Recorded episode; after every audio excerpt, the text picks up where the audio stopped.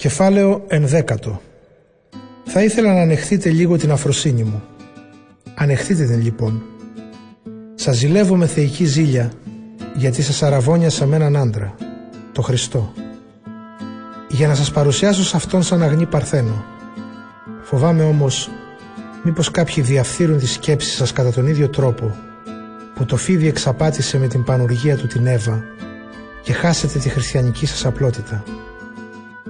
Γιατί αν κάποιος έρθει και σας κηρύξει έναν άλλον Ιησού, τον οποίον εμείς δεν κηρύξαμε, ή αν σας δώσει κάποιο άλλο πνεύμα, διαφορετικό από αυτό που λάβατε ή αν σας μιλήσει για ένα άλλο Ευαγγέλιο, διαφορετικό από αυτό που δεχτήκατε, αυτόν τον δέχεστε ευχαρίστως. Έχω όμως τη γνώμη ότι σε τίποτα δεν υστερώ απέναντι σε αυτούς που λέτε υπεραποστόλους. Μπορεί να είμαι αδύνατος στον προφορικό λόγο, όχι όμως και στη γνώση. Αυτό σας το δείξαμε καθαρά, σε κάθε στιγμή και με κάθε ευκαιρία. Μήπως ήταν αμαρτία που σας κήρυξα δωρεάν το Ευαγγέλιο του Θεού, ταπεινώνοντας τον εαυτό μου για να εξυψωθείτε εσείς; Επιβάρυνα άλλες εκκλησίες για να έχω την οικονομική δυνατότητα να υπηρετώ εσάς. Ακόμη και όταν ήμουν κοντά σας και περνούσα στερήσεις, δεν επιβάρυνα κανέναν, γιατί αυτά που μου έλειπαν για τη συντηρησή μου τα συμπλήρωσαν οι αδελφοί που ήρθαν από τη Μακεδονία. Έτσι κατάφερα να μην σας γίνω σε καμιά περίπτωση βάρος και θα το τηρήσω αυτό και στο μέλλον. Σας το λέω με την ειλικρίνεια του Χριστού που είναι μέσα μου ότι την κάφησή μου αυτή κανένας δεν θα μου την αποκλείσει για τα μέρη της Αχαΐας. Για ποιο λόγο; Μήπως γιατί δεν σας αγαπώ; Ο Θεός ξέρει ότι σας αγαπώ. Αυτό το κάνω και θα συνεχίσω να το κάνω για να αφαιρέσω την αφορμή από εκείνους που γυρεύουν αφορμή για να δείξουν ότι το έργο τους για το οποίο καυχόνται είναι σαν το δικό μας. Αυτοί στην πραγματικότητα είναι ψευτοαπόστολοι, απατεώνες, άνθρωποι που μεταμφιέζονται σε αποστόλους του Χριστού. Και μη σας φαίνεται παράξενο, γιατί και ο ίδιος ο σατανάς μεταμφιέζεται σε άγγελο φωτός. Δεν είναι λοιπόν μεγάλο πράγμα όταν και οι υπηρέτες του σατανά μεταμφιέζονται σε υπηρέτες της δικαιοσύνης. Το τέλος τους θα είναι ανάλογο με τα έργα τους.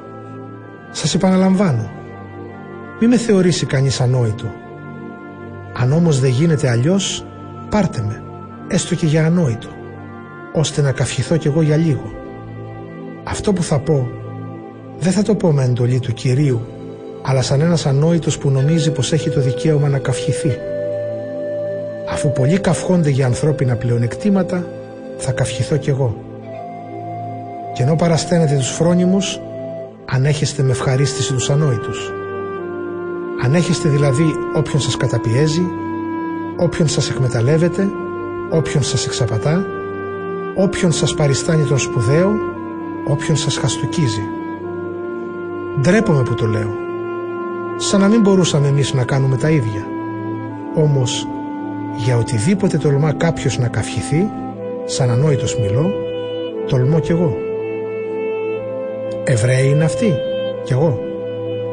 Είναι Ισραηλίτες, κι εγώ. Είναι απόγονοι του Αβραάμ, κι εγώ. Είναι υπηρέτες του Χριστού, θα μιλήσω σαν τρελός. Εγώ είμαι με το παραπάνω. Μόχθησα πιο πολύ από αυτούς. Με χτύπησαν με αφάνταστη αγριότητα. Φυλακίστηκα περισσότερες φορές.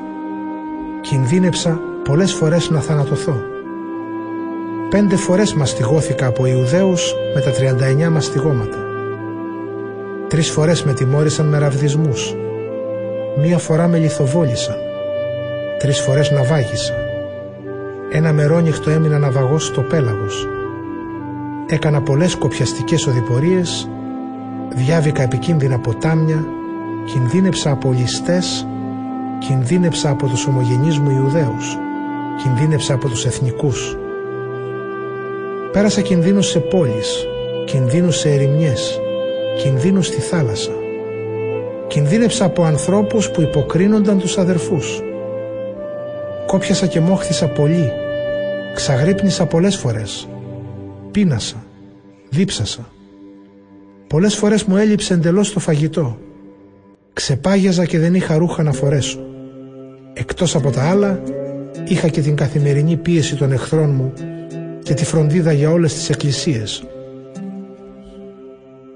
Ποιανού η πίστη ασθενή και δεν ασθενώ κι εγώ, ποιος υποκύπτει στον πειρασμό και δεν υποφέρω κι εγώ, αν πρέπει να καυχηθώ, θα καυχηθώ για τα παθήματά μου. Ο Θεός και Πατέρας του Κυρίου μας Ιησού Χριστού, ας είναι ευλογημένο το όνομά Τους στους αιώνες, ξέρει ότι δεν λέω ψέματα.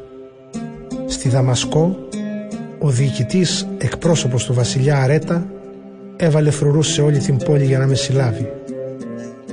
Μέσα όμως από ένα άνοιγμα του τείχους με κατέβασαν με καλάθι και ξέφυγα από τα χέρια του.